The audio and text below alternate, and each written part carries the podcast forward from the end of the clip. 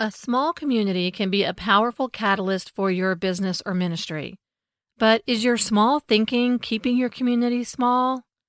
In this episode, we'll look at three myths about community that result from small thinking and bust them by looking at community in the early church.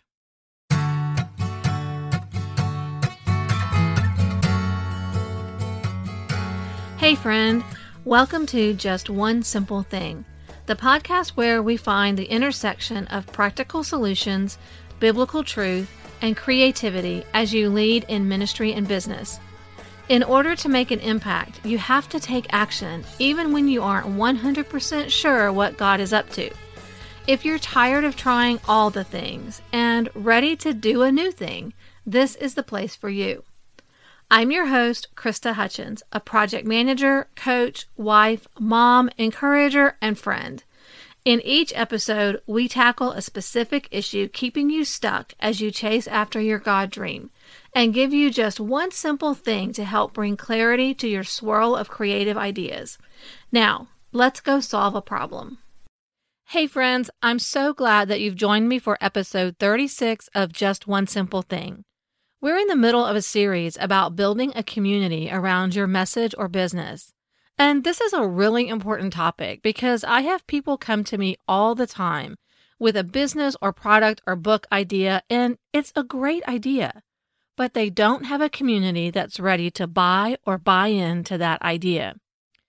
The tough grace truth is that you can't depend on Google or social media or Pinterest to get your great idea in front of people who are going to snap it up. It just doesn't happen that way. You need a following of eyeballs that are going to actually see your offer. And here's a little secret if you've built an engaged community instead of just a following, you can have successful offers without a huge audience. A great example of this is my friend Eva Kubashik, who said on a recent bonus episode that she made her first $1,000 when she had less than a thousand followers. I'll link that bonus episode in the show notes in case you missed it. But just because your community starts small doesn't mean it's best for it to stay small. Of course, it'll need to grow in order for you to have a growing and thriving business or ministry. Throughout this series, we've been looking back at the early church in Acts chapter 2, where it says, All the believers were together and had everything in common. They sold property and possessions to give to anyone who had a need. Every day, they continued to meet together in the temple courts. They broke bread in their homes and ate together with glad and sincere hearts. This verse gives us a great basis to address some of the biggest myths about building a community. Let's see if you've heard or believed any of these myths. The first one is that community only happens in private groups. You might think that today, especially in online ministry or business, that community equals a Facebook group or some other closed place.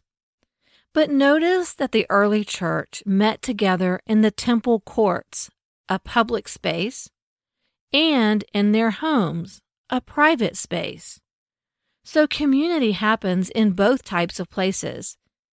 If you look closely at the interaction happening on ministry or business social media accounts, you'll often see that many of the comments are from the same people over and over, the community of people who know, love, and support that account. There's no doubt that you can have more intimate and transparent conversations by bringing people into a closed group, but community usually starts in the public forum. The second myth is that community only happens in small groups. Some people get nervous as their community grows, afraid that they'll lose the closeness their small community once had. The early church faced that potential barrier as well. Just think, they grew from 12 disciples in the beginning to about 120 people in the upper room, and then suddenly about 3,000 believers the first time Peter preached publicly about Jesus. But in a healthy community, we see people within the community caring for the new people they bring in. It's no longer up to the leader to carry all of the burden of maintaining the community. The community steps up to contribute on their own. And we definitely saw that happening in the early church. If your community is growing, give them opportunities to serve each other and celebrate the ones who are making your community a welcoming and vibrant place. And the third myth is that community only happens with high maintenance effort. You may be afraid to start a community because you think you'll have to be constantly posting new content to keep them engaged. I've found that it's not the quantity of content, but the connection to the message or goals that keeps people engaged. Quality and consistency trumps quantity every time. In the Move Forward Mastermind group, we usually have just three or four posts each week. And the most surprising thing I found as I established this group was seeing how strong and close the community grew when they had so few opportunities to interact. I found there was a commonness of purpose around following God's calling and a strong desire to help each other reach their goals. They didn't really care what everyone's favorite ice cream flavor was. They wanted to learn from and support each other through the ups and downs. When we had the structure for them to do that consistently, the relationships naturally grew. These three myths have a common theme. They're based on small, closed thinking centered on a personality, rather than open, expansive thinking centered on common goals, passions, ideals, and messages. When your community is small, focus on growing those deep bonds that will provide a strong foundation as it grows. And it will grow because people will see the benefits of being part of your community. Okay, for your one simple action step, what are you waiting for? Dive into your community and spend time with them. Whether it's in the comments of your public social media posts, your private group, or in your direct messages, build those strong ties that will connect people to your message. Also, I want to let you know about two other special opportunities to learn about growing a community that buys or buys in. First, check out the Christian Woman Business Podcast with Esther Littlefield, starting at episode 57. I especially love episode 58, where she shares five benefits of growing a community and five things she did to grow hers. I know I've been blessed by being part of her community, so be sure to check that out. And second, as part of the series on building community, I'm releasing a bonus episode each week of conversations with some of my friends about how they've built communities around their message on different platforms. The next one is with Ren Robbins, who shares how she's built a community through podcasting.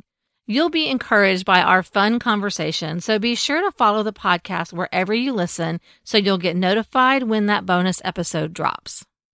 Before we run off, let's do a little check in. Here we are near the end of another month. Did it get away from you again with little progress on your goals and plans? Do you need help figuring out where to focus, but you aren't ready to invest in one on one coaching?